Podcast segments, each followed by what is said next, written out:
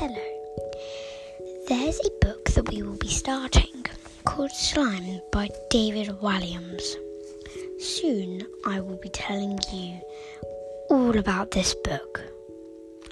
But first, I will have to read you the blurb. To say Ned was just an ordinary boy would be wrong. He wasn't ordinary, but he was extraordinary. It's by David Walliams and is illustrated by Tony Ross.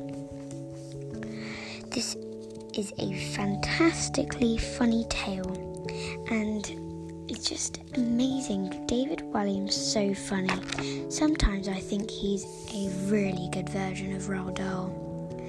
So, tell me what you would think about this book and how you think it would be like.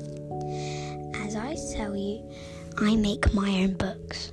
So I will be reading them to you when I can. Love you guys. See you soon for more fantastic stories I've wrote. Obviously, this one will have many episodes and parts, even though I didn't write it. Bye.